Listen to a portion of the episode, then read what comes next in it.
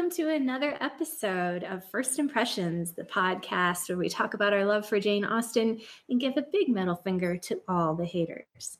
I'm Kristen. Um, I am not joined today by Maggie, who is taking this month off because she is absolutely buried with very exciting wedding tasks. Instead, I am really excited to welcome special guest Lona Manning to the podcast. Hi, Lona. Oh, hi, Kristen. Thanks for having me. Oh, I'm so excited to have you. I, am really um, jazzed to talk about what we're going to be discussing this week, which is the world of Jane Austen fanfic. So, for those who may not recognize the name, we've mentioned Lona a couple times before. She's an early fan of the podcast. She is also an author of a variation on Mansfield Park. And I think it's that's it's factual to say it's Jane Austen fan fiction, right? That's the label you appear under. That's right. Yeah, I have, and no it's not offensive. It to, okay, I'm a fan. you know, Lona got in touch with us and said, "Hey, I'm, you know, I'm a longtime listener. I wrote this book. If you're interested, I'll give you a copy." And I was super intrigued, first of all, because it's Mansfield Park, and that's not one that gets a lot of love. Mm-mm. But secondly, I was just really excited to uh, to read what a listener, you know, their take on Austen was, and I read it. Uh, the first book in the series is called A Contrary Wind. It's actually really fascinating the way you started it, Lona. Do you want to tell us a little bit about the beginning of the book and how it fits into Mansfield Park? Well, for anyone who's read Mansfield Park, you'll remember the horrible aunt, Mrs. Norris, who's a great fictional villain, and Uh, the cat in Harry Potter was named after her. And she's miserable to Fanny. She makes Fanny the Cinderella of the household. And there's one point in, in Mansfield Park where Mrs. Norris really cruelly reminds Fanny in front of her cousins that Fanny is the poor orphan, or not orphan, the poor relative who's been taken into the household. And she says, considering who and what she is, you know, she should oblige her cousins. It's a shocking thing to say.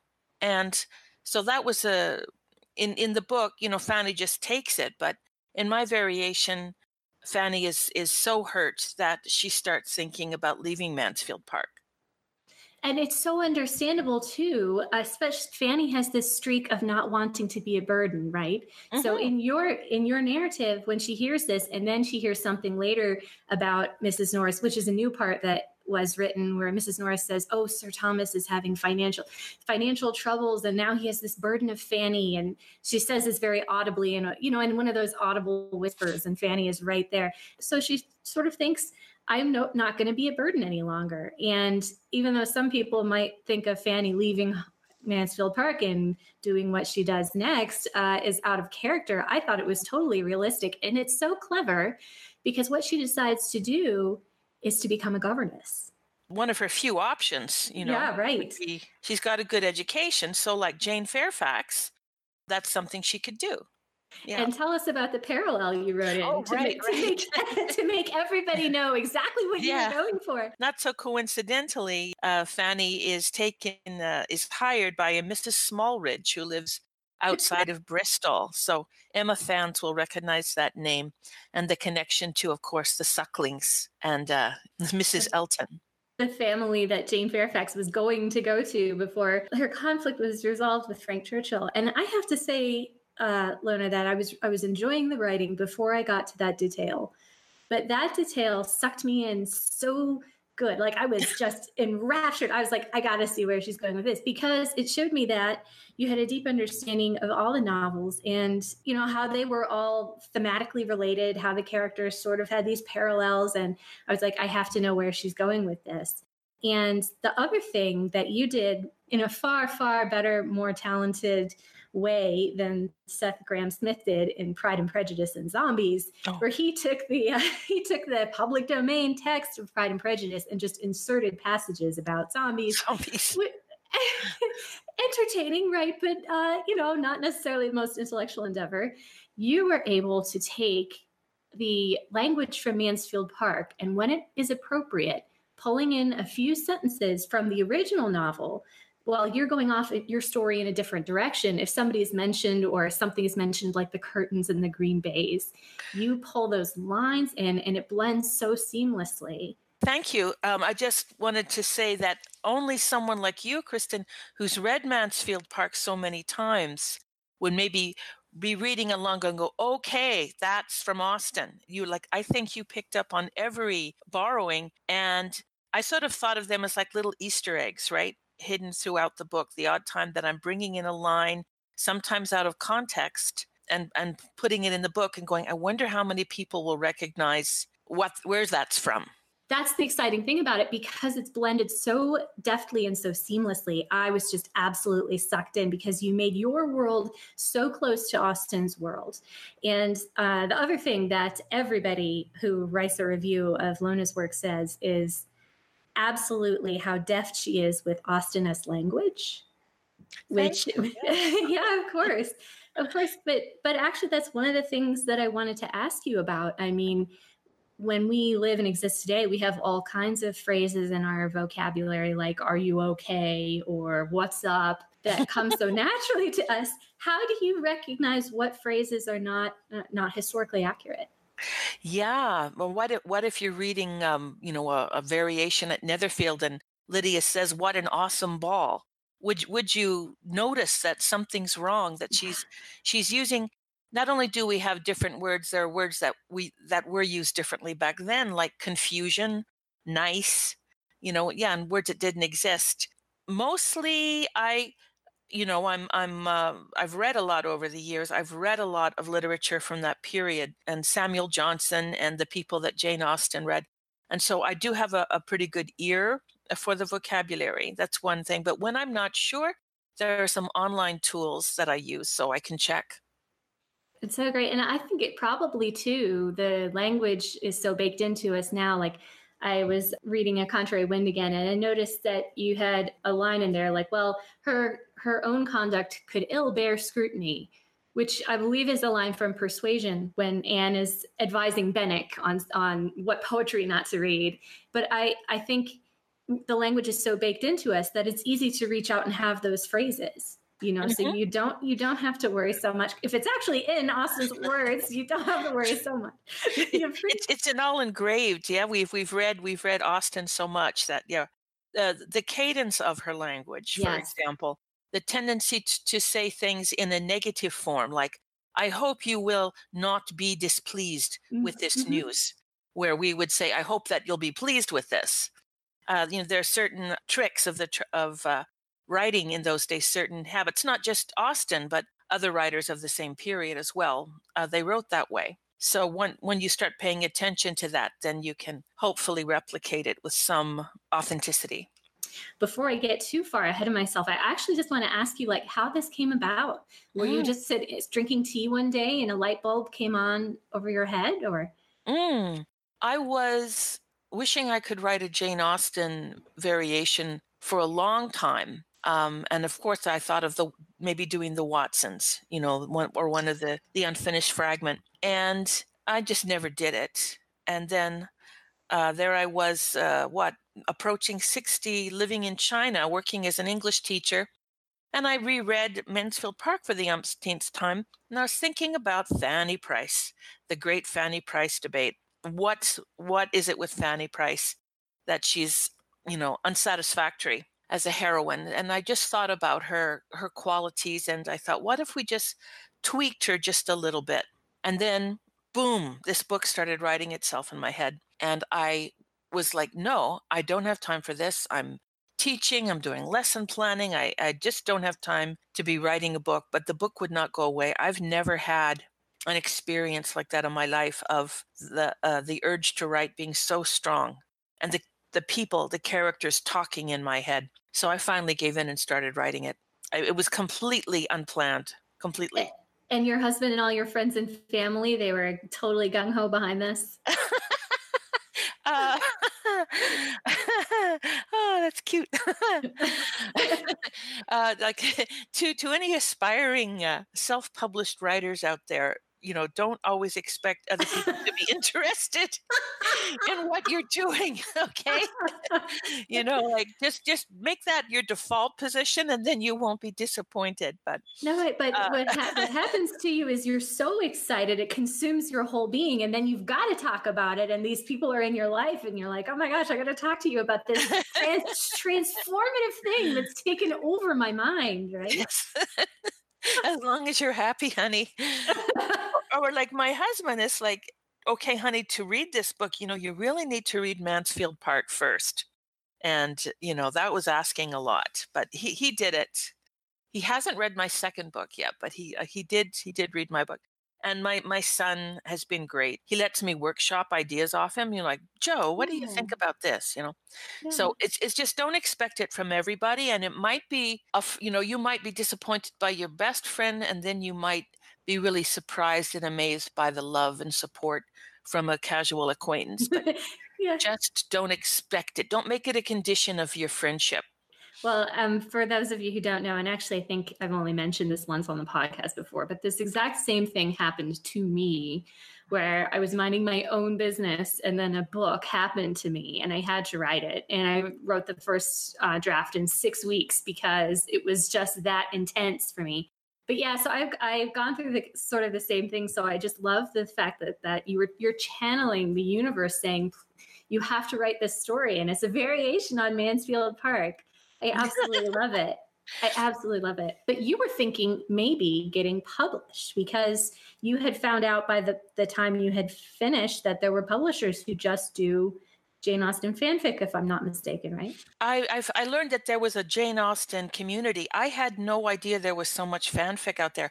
But before we get into that, can I just say to your listeners, guys, uh, Kristen's book is called Goddess, and it's written under the pen name of Callista Hunter and you want to, while you're listening, hop onto Amazon and download it because it's a fantastic book. It's a young adult book and it's set in a Greco Roman, I forget, it's mostly Greek Roman, yeah. yeah, imaginary world, an alternate world.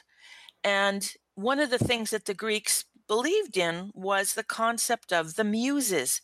And if anyone doesn't know about the muse, it's the idea that these goddesses would come down from the heavens and inspire the artist. Like uh, you get an idea that comes from nowhere. And the Greeks explained that by calling it the muse descends.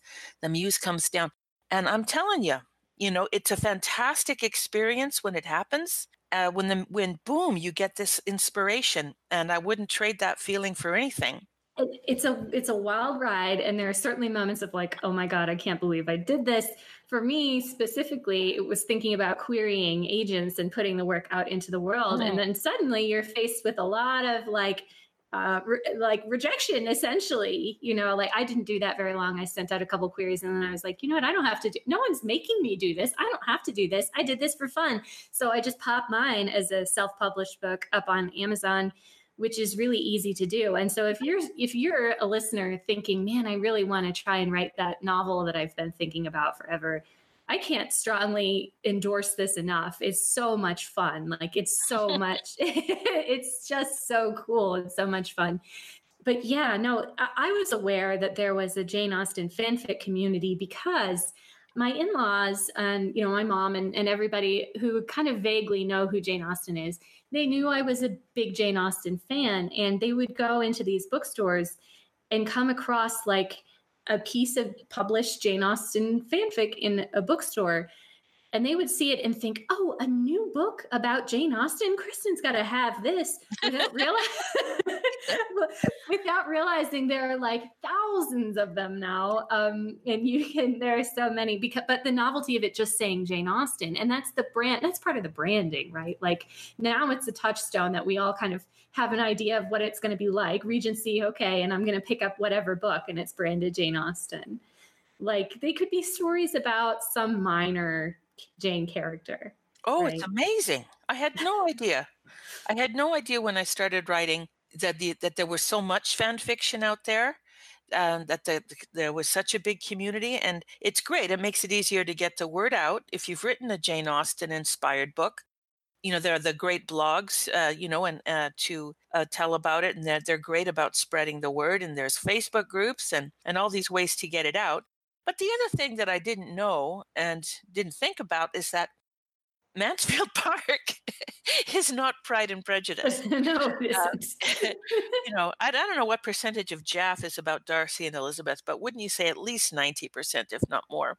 oh, sure. So, yeah, I, I wasn't writing this when, when it started. I wasn't saying, I'm going to write this and it's just going to be huge. Everyone's going to want to read about Fanny Price. Uh, You know, I was just writing it because the book was writing in my head. But yes, Jaff is mostly about the this immortal eternal couple darcy and elizabeth and and uh, people find you know all sorts of ways to celebrate that couple whether darcy's a pirate or the stories in present time or there's dragons or there's time traveling and you know just all sorts of amazing variations yeah yeah Well, and it's true, and it, uh, there have been modern authors. Wasn't there something like the Jane Austen project where modern authors picked a book, and that's where um, "Eligible" came from. The person wrote that book, "Eligible." I don't know if I can never remember authors' names, but yeah, there's so many ways to tell. this story. Sittenfeld, something like that Yes, that's right. Um, and I think uh, to to derail for a second, I think it's fascinating that even though I think Persuasion gets props for being the most romantic of the Austen novels, that Darcy and Elizabeth are the main focus of Jaff. And I mm-hmm. think that, that that I think that buoys my point up about Persuasion the the couple not being as compelling as we all want to know what happens with Darcy and Elizabeth after they get married. We want to be with them. That's the power of that couple. Yeah, and and uh, uh, you know the interest extends to every other one of the Bennet girls. What happens with them? You know, down to Kitty. So, Yes. and uh, I don't know, and and also um, the nasty freckled little thing oh that uh, yes, what, what's her name now, Miss? Mary King. Oh, Mary King. Like I, I'm Mhm. sure someone's written a book about her. Oh, You I'm know what sure. happened to her after she got jilted. You know, every, every every minor character. You know. But this Um, is the same thing with the Star Wars extended universe. It's like Mm. once you're in the universe and you're enchanted by everything about it, then you're ready to hear more stories. And that's the need that it fills, right? hmm And um, that modern, uh, another thing about the, the label Jaff, that modern series that you mentioned that's got eligible, and right now I, uh, they, I think they've done, they haven't done Mansfield Park, I do believe. You know, and so yeah, I sent a few letters to agents too, and and got nowhere. And number one, I'm I'm crap at writing query letters Mhm. but also if they knew anything about Mansfield Park, they would know well, we're not going to sell many of these books because nobody likes Fanny Price. So I thought I'm well, I'm not going to waste my time. And every time I got a a rejection, they were always very polite. You know, it Hmm. didn't really make me feel bad. I would just laugh like my evil villain laugh, like "Ha ha, you fools, you fools." you know and then i just you know yeah published myself and then about a year after i published i'd made a little money and so i hired you know for a, a nice professionally designed cover you know and i'm i'm fine with it i'm i'm you know fine that i'm not uh well, it really launched. I I would say that you have a career um, because now now you've also been it, you're into the community enough that you've made connections, you've forged friendships, and you're you've been in two anthologies, short story anthologies as well.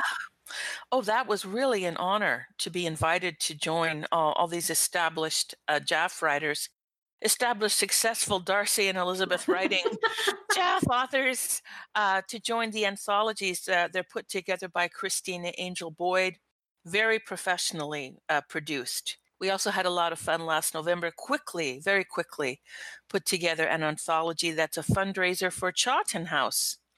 Uh, so I'm really proud and uh, very honored to be a part of that. That one's called Yuletide. Yes, it is, and it's going to be, uh, you know, every year. We hope we'll sell some more at Christmas time, and all the proceeds will go to Chawton House, which your listeners may know is the former home of Jane Austen's wealthy brother and is now the Center for the Study of Early Women Writers. So we're all really pleased to support such a great cause.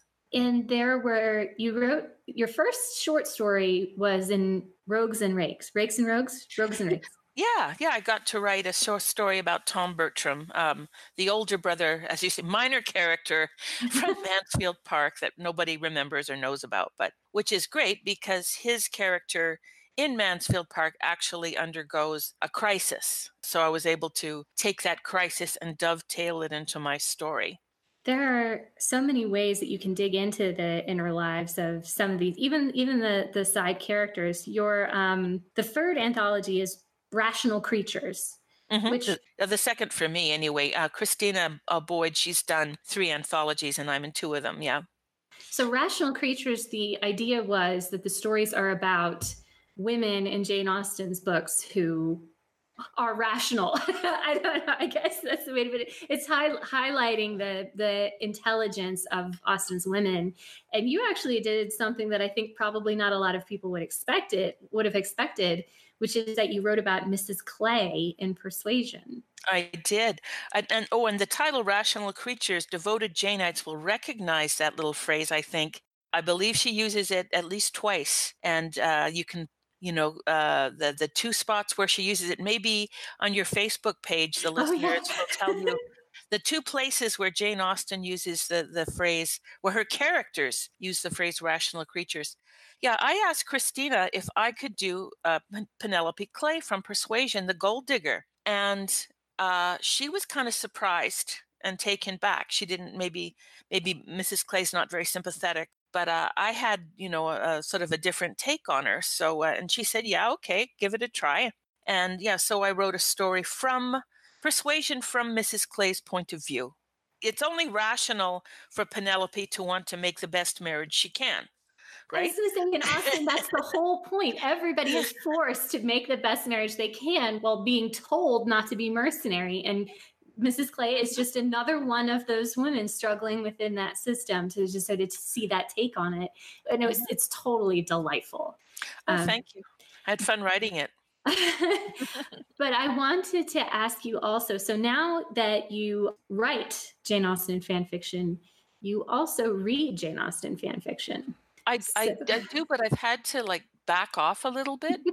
uh, and I, I saw another author say that too, that you get so terrified of, you know, what if I do a plot twist that some other really well known author has done? Or what if I um, read something and I'm influenced by it? So, like, there's a fear of reading other people's work that you mm. might uh, unconsciously uh, copy it or or or something. So, I've got a, a Kindle full of things I mean to read. Um, there's there's some writers uh, some writers I admire.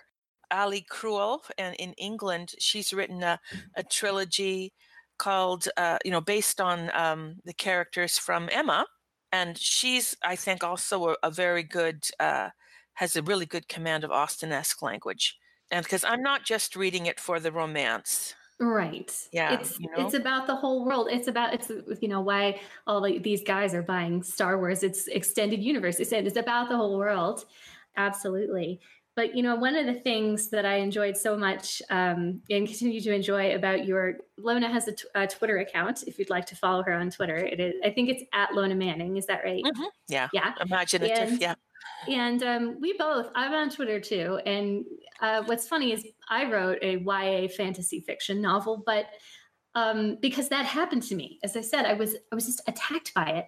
Wow. But so I so I got I got this Twitter handle for Callista Hunter. That's my pen name, and I, this was back when I was thinking, oh, I'm going to market my work. You know, I'm going to you know be this good author who's trying to be like the self published author and market so that people actually read it.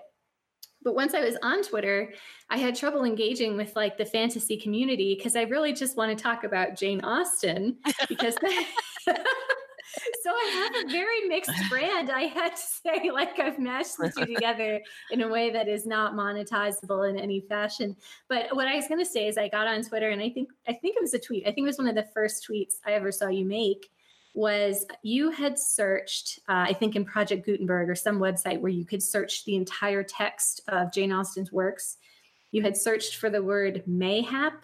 Yes, mayhap. And, it, and, yes. you, and the, you took a screenshot and it showed zero results. Yeah, Jane Austen that. never used this word. you, you, posted it and you said, brought to you by the Committee for Stamping Out Mayhap in uh, Historical Fiction.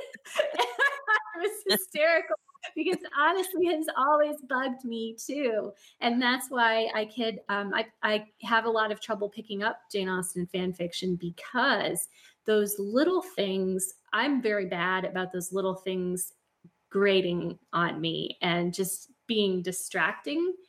And I think you had, were mentioning you have sort of the same problem sometimes. Mm, yeah, and and I suppose I want to distinguish between you know if you decide to write a variation where you know it's in set in modern times or it has dragons or it's time travel i think that's great you know? But if you're trying to be authentic and that and you're trying your very best to sound regency but you've got darcy hopping on a train uh, to go to london or or if you have a character walking out into the streets of london and and ha- hailing a carriage and saying take me to brighton no, you know, no, it doesn't work that way, you know. And and maybe that makes me a snob, you know. Maybe no. that makes me uh, like a like a, a, grammar Nazi snob. But um, a lot of yeah, people feel that way about their historical fiction, though. Yeah, anachronisms do leap out at me, the, the ones that I'm aware of, and and therefore one lives in a bit of fear of of unconsciously.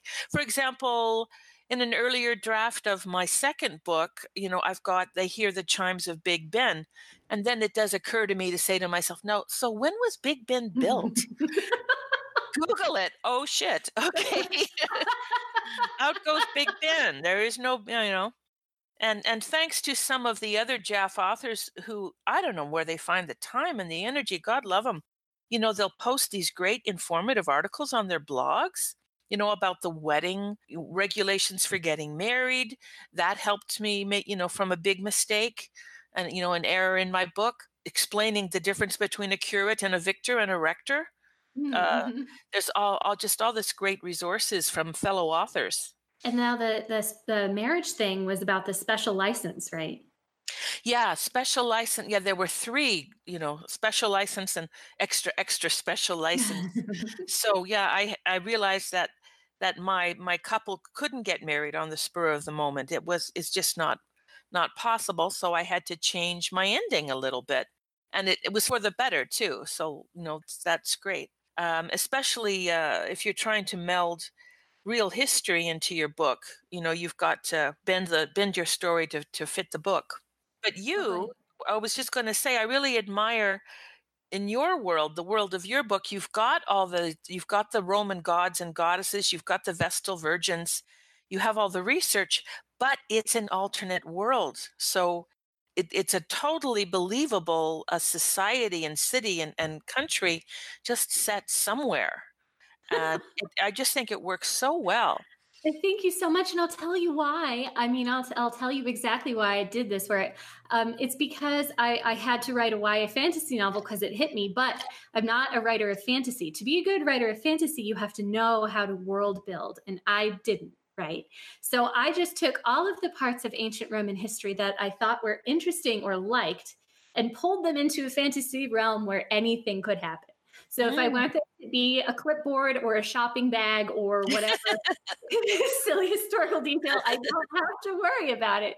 I was, I think I was uh, working full time. I might have been going to school for part of this time, and I was like, I don't. I know if I actually try to do research and make write a real historical fiction novel about Rome, it would take. I would have to get like a degree. You know, the amount of research you have to do in Roman daily life, it would take so much, and I just knew I was going to do it badly. And mm. so this world building was done for me. And I was, you know, able to go on Wikipedia. Now, I just use Google and Wikipedia, and I have no problem admitting that. um, as a librarian, yes, you're a librarian. but the, the, world of uh, Jane Austen fan fiction, you mentioned the blogs, which is something I didn't even think of, but it's true all of these bloggers are coming out.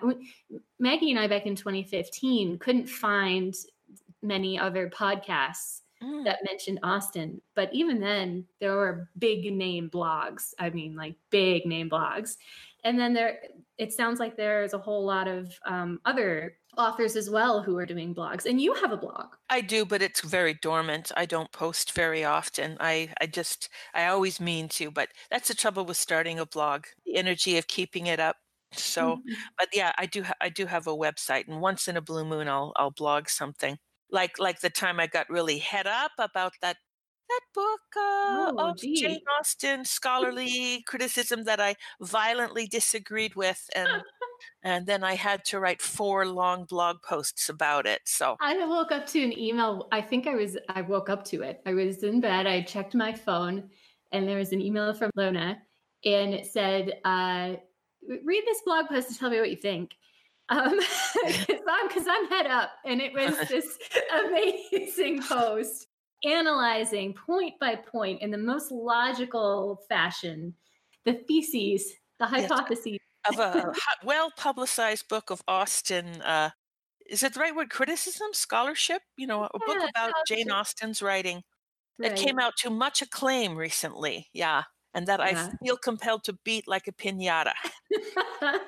Yes. But I'm off topic here, but I want to ask you why did you choose a, a pin name instead of uh, publishing under your name? Oh man, at the time Goddess, the book happened to me, I was working with a lot of engineers and I had a professional reputation as a blogger in my profession. Oh, yeah. I was I was writing for a living uh, in my profession, and I was very afraid that people I worked with would find out that I did this. And it's a YA. I mean, it is very much young adult fiction, and it's about goddesses. So, like, I just didn't feel it was on brand for my professional life okay. and then then I felt I had to hide away, and so I wanted to give myself plausible deniability. But I'll tell you what happened. Uh, one of the things that was really validating because as an author, half of the time you read your work and you're like, "I love this book; it's the best book ever," and then half of the Yeah. time you read your work and you're like, "I want to die," right? I and can't so believe I've I've read this paragraph a thousand times and I missed how leaden this is or how I've repeated this word or oh my god. Yeah, Yeah. yeah. Sometimes if you're just not in the mood to read and you come back to your work, you're like, oh, I can't stand this. So the thing is, when when people say they like your work, if they're connected to you in any way, even if they are a friend or whoever, if they're if you feel in any way that they feel like they have to be nice, you can't take their praise at full face value because you are criticizing yourself the back of the mind. Like, well, they probably felt like they had to say that. They're right? just being nice. but once I started to get, yeah, they're just being nice. I, I did start to distribute my book along these channels where people could read. Um, and you know, like I, I'm writing this review, and or I got this book in exchange for an honest review. So you give away copies for your books for free to these communities. They come and they write a review, and if they don't like it, they're well, they're totally willing to say they don't like it. But even then, I wasn't able to take their words to face value. But then what happened was when Goddess first came out under my pen name, I didn't post it on my Facebook page. I didn't tell anybody on my personal so- so- social media accounts, but my sister did. She just posted the book without saying it was mine. And she was saying, Hey, I'm Oh. reading this book, Goddess, right? So Mhm, my cousin, scrolling past it, goes, Oh, that sounds like an interesting book mhm. clicks on it, buys it, reads it. A year or more, more than a year, two years later, I have an audiobook made of Goddess. Yeah. Right. And I'm finally, I'm like, I need to promote this on my personal account because I really want the gal who performed the audiobook to get money because, you know, like she's doing this for royalties. So I finally came out on my personal Facebook page and said, Hey guys.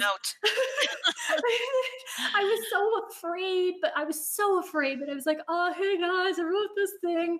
Do you want to buy it? Blah, blah. And my cousin saw it and she was like, what? You wrote that book? She was like, I read that book. It was amazing. And I was like, she could have just pretended that she didn't see the Facebook post. So I'm like, okay, finally, this coincidence has happened, and I can take uh, this comment at face value. Um, because it's just really hard. You, you really put yourself out there. You make yourself very vulnerable. And here I am on a podcast telling everybody to do it. Partially is just because I want everybody to do it to normalize it so that I don't have to feel so weird about it. Because what happens is um, this this thing happens to you where you you come into this community Mhm. but then you can't really talk about it to your friends and family or like we were we were talking about this earlier like i moved to boise i have new new friends here they're all great and i didn't for a long time meant you know mention that i write i'm still writing i'm writing a sequel to the first book and you know one day i was like i'm going to come out with it so someone asked me what did you do and i said well i, I worked on my novel And there was like dead, dead silence. Yeah. Yeah. And then they immediately changed the subject. And I was like, Yeah. guys, I was not going to ask you to. I mean, I was thinking in my head, I was like, I would never have asked you to read it. I just want to buy a like- copy, to buy 10 copies. No. I just wanted to share something about a hobby that I do, and it's Well, not. They, they asked you, right? It's like, Yeah, what did you do over the holidays? That's oh, I was right. working on my novel. You know, oh well, you know, that that story is almost like Austen, right? Like the nephew finds out words cannot express Aunt my surprise at discovering that you're the author of this book that I really like. That's really Yeah. neat. There is something kind of delicious about you know having this secret life, right? Like, in I don't promote myself in my town. I I don't go to the libraries and say, hey, you know, could I give a talk on Jane Austen at the library? You know, all those little tips they give for self published writers to get publicity. I don't promote myself much. It's all online. And I kind of like having a secret life that way. And you really need this online, this massive group of people as, um, you know, because there's going to be a much smaller sample size that like Austen, and then even a little smaller that like Mansfield Park. gotta find those people and and and that's that's you know when I, I when i learned that you like i was listening to your podcast on mansfield park and that you love this you know i was actually googling the phrase you know i love mansfield park uh, you know, quotes to find people who love Mansfield Park. So that I could go, uh, excuse me, can I tell you about my book? You know, did, I did a little bit of that, yeah. yeah, uh, but we're all out of- there. yeah, the internet brought bad things to our lives, but they also connect us to very esoteric communities. But that's kind of a, uh, you know, you're listening to this podcast coming to you right now. We're about to hit 20,000 downloads, which Whoa, is kind whoop. of mind blowing. I know for for just two random folks who bought a mic and all of a sudden we have this community so yeah that, that online communities are are just invaluable and you can be anonymous you want to start writing and just go on and hop into um, Inkitt or um, Scribd or so many different places that you can have a membership and just post stories and get feedback, and then you give feedback to other people. Critiquing groups, you know, they can Mm. really prop you up and give you some skills. And if you're if you're willing to hear the feedback, uh, it can be really helpful, but it also can be very hard. But It sounds like you've used some of those. Yeah, I did. I have, and um, the first draft of the book. Uh, I mean, the book is is a freshman effort. It's a debut novel, but I had a massive, massive boost for f- again found a friend online completely across the country from me Mm. we we were trading chapters we were going through we both loved each other's book and that was one of the most fruitful and productive and closest relationships i ever had in my life with somebody Just again, Amen. Yeah, Yeah, you meet you meet people and you've got suddenly you've got a writing buddy, someone that understands and is a cheerleader for you and you're you're cheering for them. It's it's great. Yeah. yeah. But but when I started when I was writing or when I published the first book, I didn't even know about beta readers. Like there's so Oh, much I didn't know. Yes, yes. yeah there's a whole process too Mhm. um, and then you go online and you make friends well all of a sudden all your friends are like hey guys got an agent today and you're like oh, oh god. Happy for you. we're in different places on our journey yes it's Yeah, a journey Little twinge about destination um, yeah, but I that, wanted that would be nice. I wanted to ask you too because I brought this up and then I totally breezed past it really fast. no, I you think I did. I did too. I, I'm all over them. I'm sorry. I'm excited.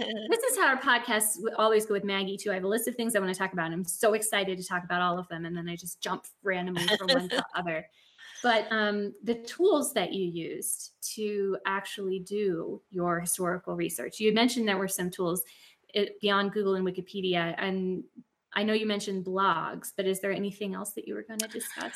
Yeah, Google Books is a great resource um, because let's say if you're researching history, uh, there's all these books written at the time which are available for free. So you can read a contemporary description of something, or you know, if, if I'm reading, say, a, a biography of of Hannah More, uh, or or Shelley, you know, Percy Bysshe Shelley.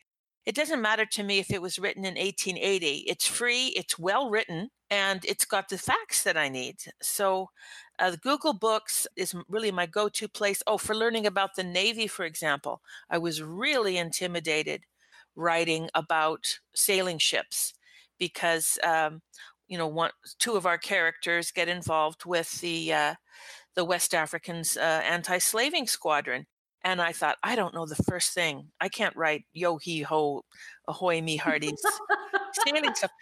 And sidebar here, you know that book Longbourn, yeah. which is one of those Jaff books which gets elevated to literature. It's not Jaff, it's literature. Yes. In that book, the the character he goes to Portsmouth, he sees the sea. Next paragraph, he's disembarking in Portugal. And I thought, you cheater, you lazy. How did you just skip right over the being on board the ship and the voyage? You know, hey, you're cheating. So I had to pick up just enough. Uh, so, you know, I found like novels written about, you know, old, old boys' own adventure novels written about it. Uh, this, the, the West African Squadron and all this stuff is free because gosh, if you tried to buy every book that you wanted, and I and yeah, I was so lucky. Once there was a book I needed a, a recent history written about uh, about it, and you know, oh, do I want to spend twenty five bucks for the hardcover? And then I went into this tiny, tiny little thrift store near my mom's place and looked down, and there it is. Thank goodness. and I got it for 50 cents. But yeah, the, the cost can mount up. So Google Books, Search, and, and in you, Google Books. You had Sorry. mentioned um, interlibrary loan too as mm-hmm. something you had used in the past, which is yeah. as a librarian. as a librarian, let me make a quick plug because a lot of people do not know how mm. many books they can get for free, even if your library does not have it. You go in, you say, I want this book, and they're like, okay, we have this program, interlibrary loan. We're going to try to get it for you for free.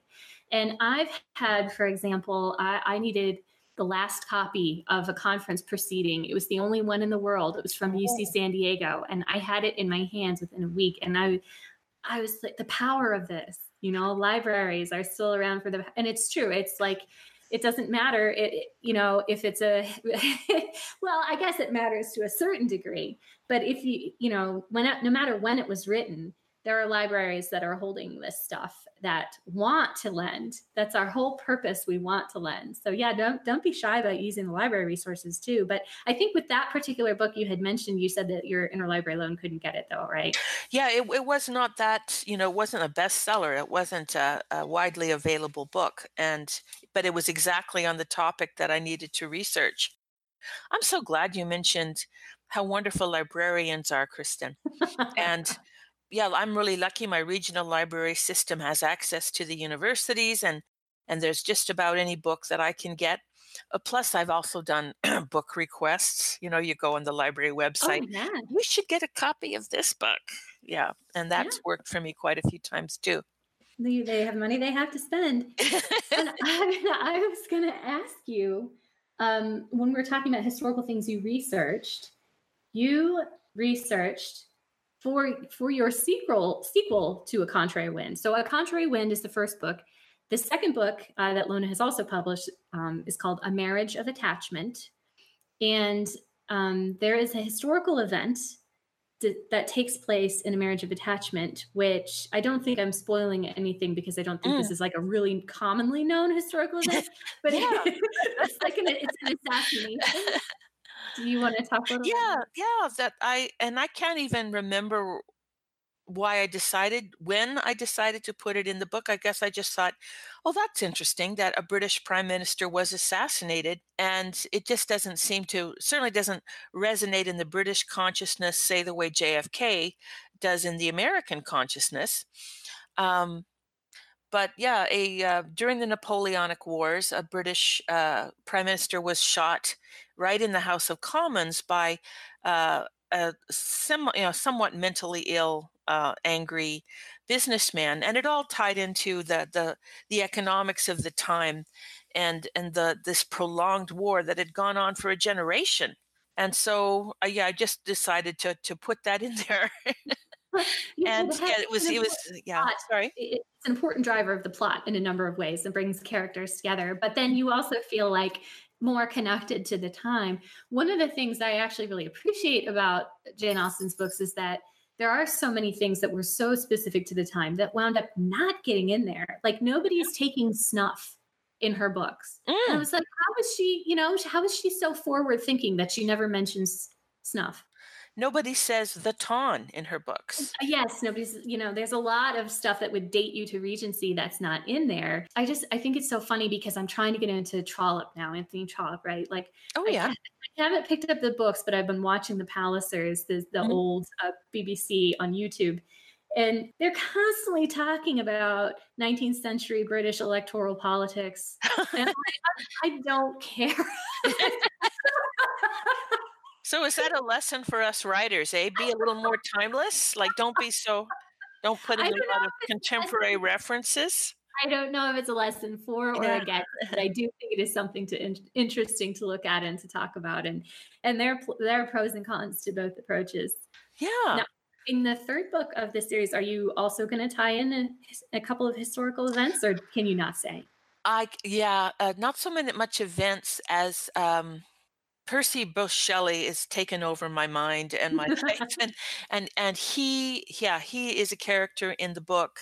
Uh, we will find ourselves in Italy, where Percy Bysshe Shelley is living with his wife Mary Shelley, and Shelley could be economical with the truth sometimes. And he told his friends that there was this beautiful, rich society woman who threw herself at his feet and followed him all through Italy. And um, nobody knows if this if this was true or if there really was a woman or if it's 100% something he made up. So I've decided to use this mysterious woman uh, in in my third trilogy. But I've I've got a lot of of plot holes to workshop. I've got a, I've got a lot of work to do before I get this done, and it might be taking the story off into some strange places. But they say you know write the book you want to read. So yes, um, exactly. Um, about research uh, and, and, and exposition, Callista, yes. like another thing that bugs me if I'm reading historical fiction, and I love historical fiction, is when the characters are are telling each other things you know like when when the author wants to drop some information into the story when and it's done clumsily and awkwardly.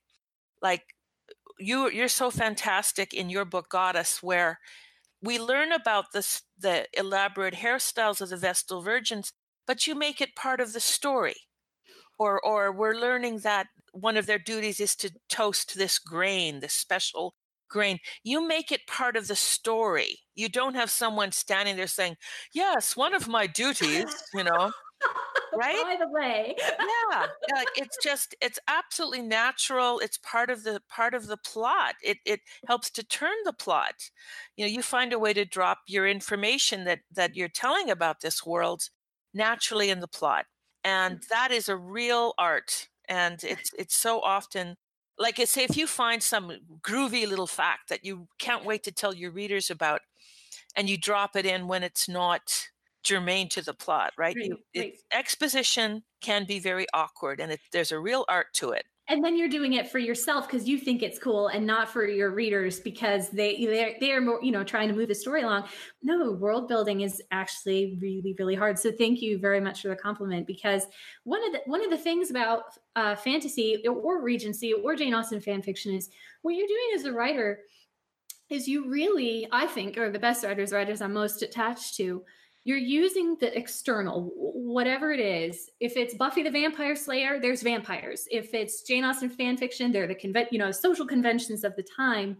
You're using that to throw things at your characters, and the question you're really asking is, how would a person react? How would a human react faced yeah. with faced with a vampire you're in love with you know like that's and that's the great thing about fantasy is i mean with real life you're sort of limited in what you can do. Fantasy you can cook up any old rule you know the, uh, oh no you can't cross this line because then the world will end you know like whatever. You make the stakes and you tell us what they are which is a little bit hard because you have to really convince us that the stakes are big but you can make it whatever you want.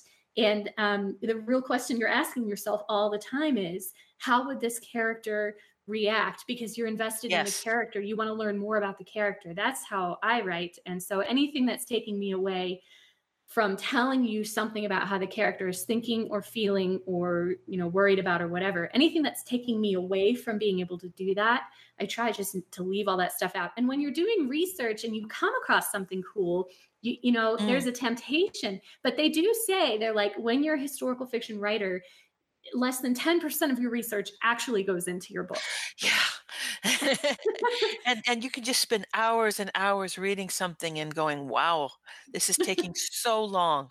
So yeah. long to do. Yeah. One of the things I badly want to ask um, Devoney Looser, if I mm. if I get a chance to run to, into her again, I just want to ask her, what's the coolest thing that you learned writing the making of Jane Austen that you mm. couldn't put in the book because it had nothing to do with Jane Austen, but you can't wait to talk about in any other context. Because I think it would be great, fascinating to hear. I mean, working with all that primary source material, you you come across a lot of crazy stuff.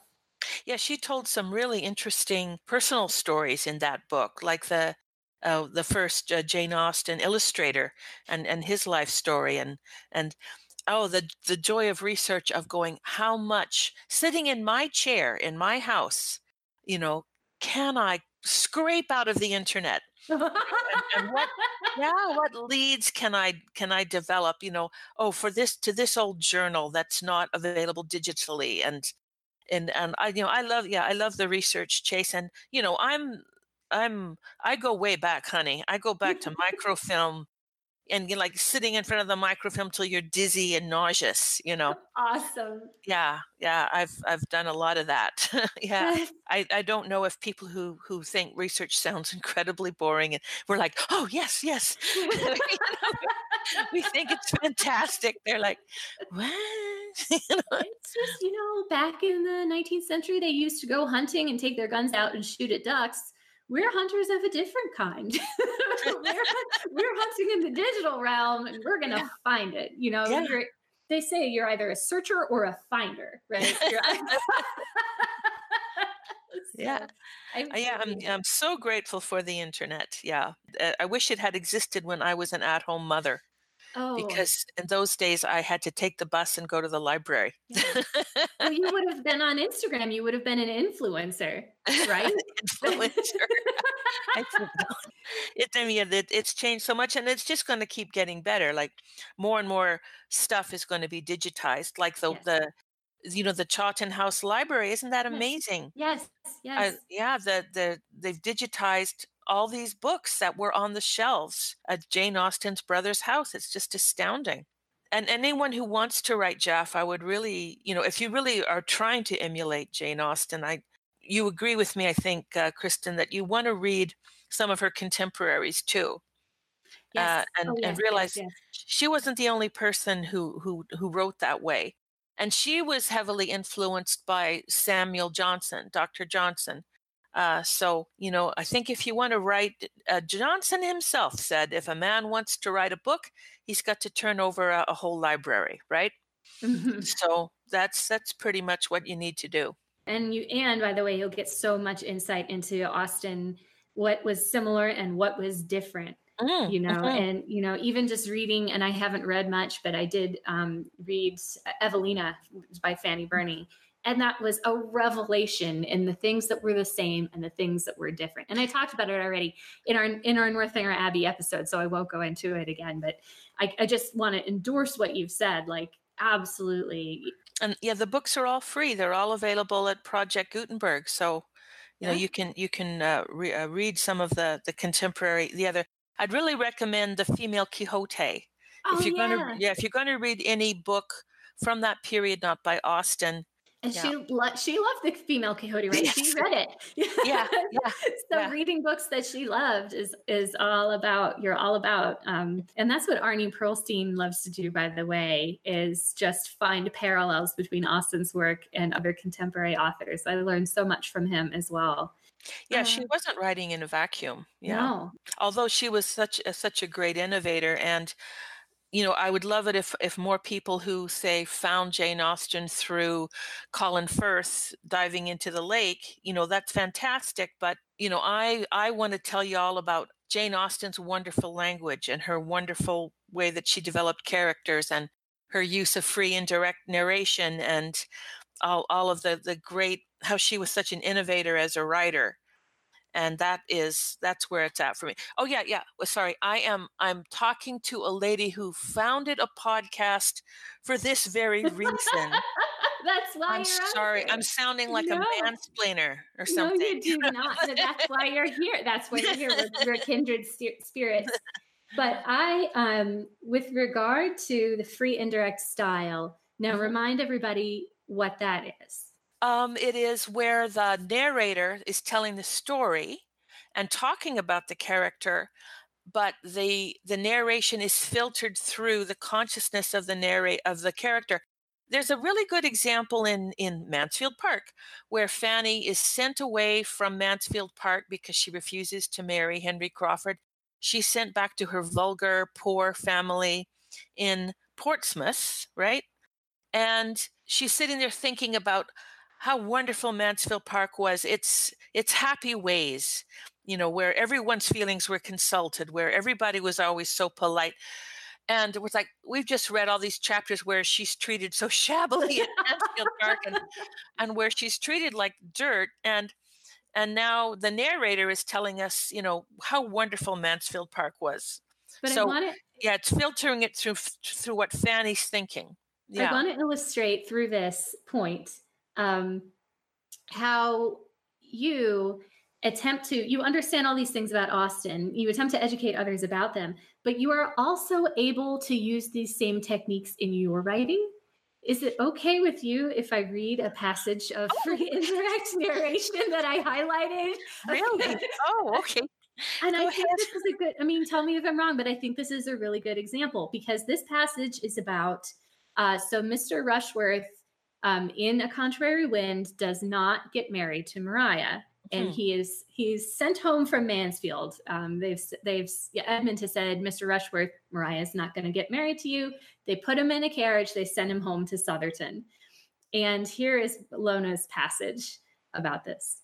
Although Maria's rejected suitor does not appear in this story again, the reader may kindly wish to know that by the time he had reached the outskirts of Mansfield Village, he was as angry as he had ever been in his life. By the time he crested Sandcroft Hill, he was wanting his breakfast very much indeed.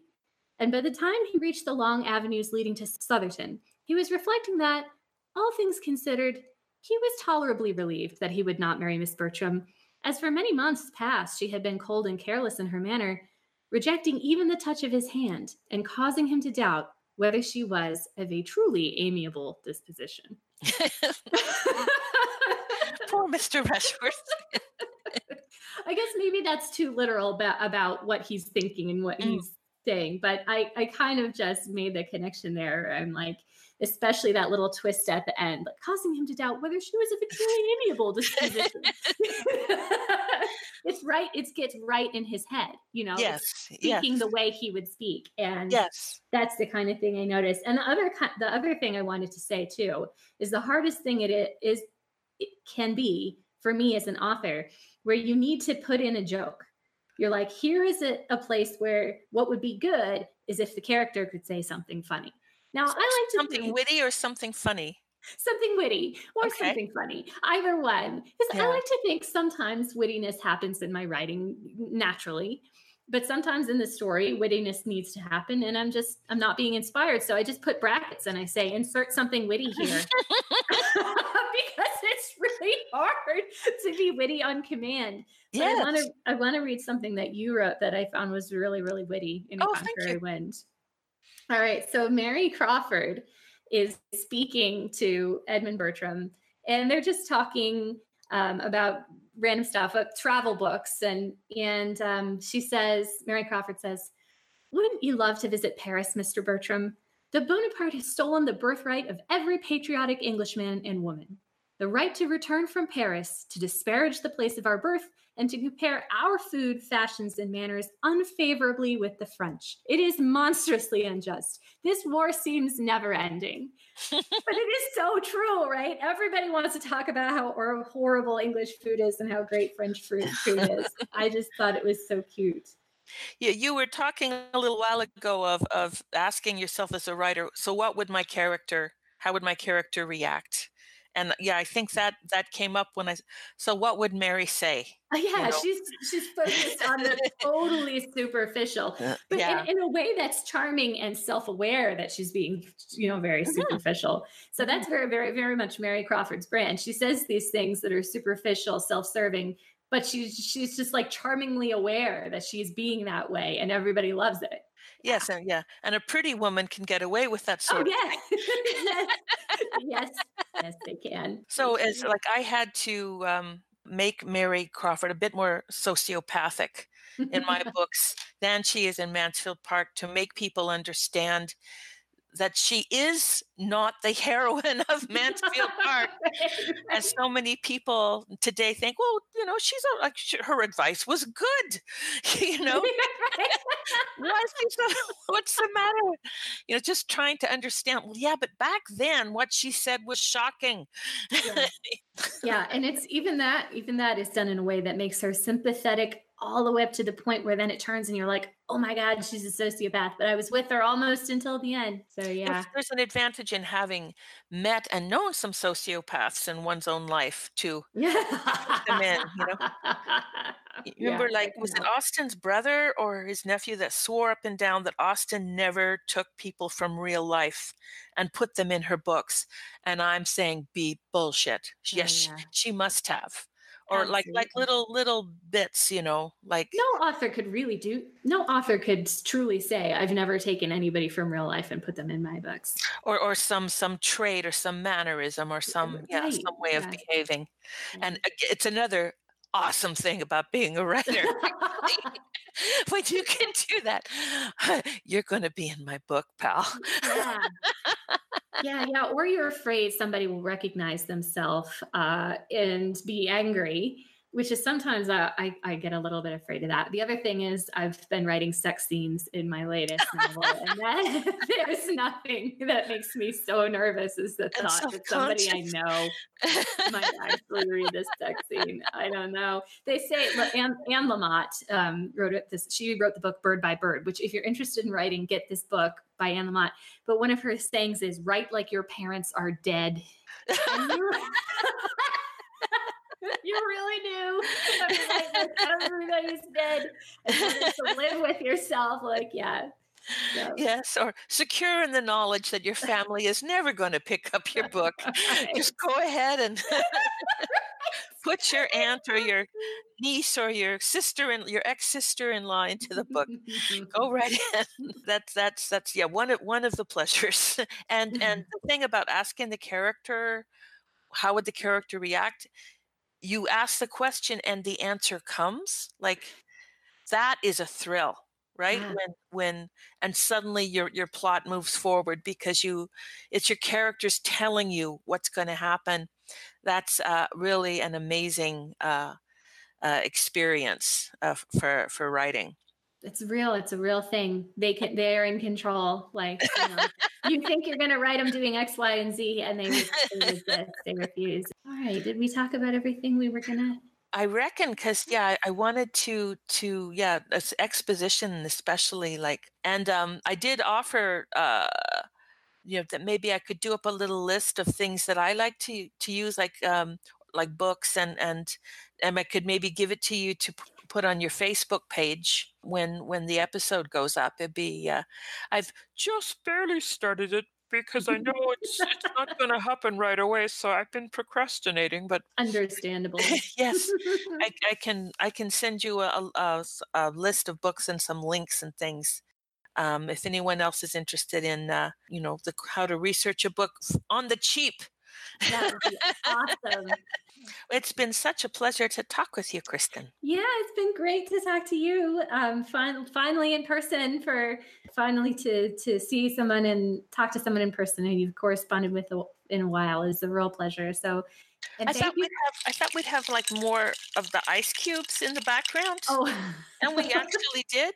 You know, I I, um, I did make no, a drink before I sat down in the glugging of glugging of wine. Uh, not, not, nothing like that. Did not occur. Did not occur.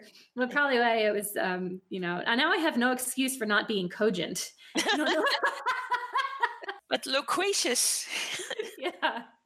Um, okay, so yeah, and um, Maggie will be back again. Maggie, sorry she couldn't join. Um, I will be out in Virginia in a couple of weeks. Yeah, and we will be sharing we will be sharing pictures. So hopefully everybody on Facebook is willing to see that.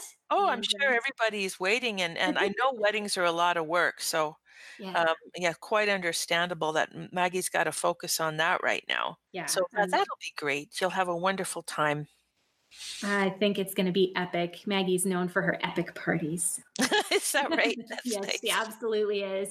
But yeah, well, no. And, and the, before I sign off, can I again recommend to all your listeners the book is Goddess. The author is oh. Callista oh. Hunter, but it's really your faithful, uh, but modest and self-effacing, humble podcaster, uh, Kristen. And I, uh, young adult, I don't care what genre it is, really enjoyed the story very much. Really looking forward to the sequel. Thank you so much, Lona. and thanks. And and we should list one more time: Lona Manning, A Contrary Wind, A Marriage of Attachment, Rational Creatures, Yuletide uh, collection, and Rogues and Rakes. Yeah, the thing about Christina Boyd's anthologies is like maybe you might say, hey, I'm not into short stories, but it's a sampler of yeah. a dozen or more JAF authors.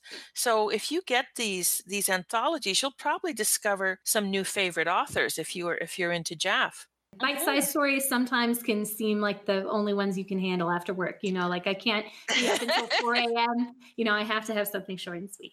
Yeah that's another good argument for a short story. Okay so look forward to uh to um, seeing you in, in twitter and in cyberspace kristen. All right. Okay. Thanks lona. Okay. Bye. Bye now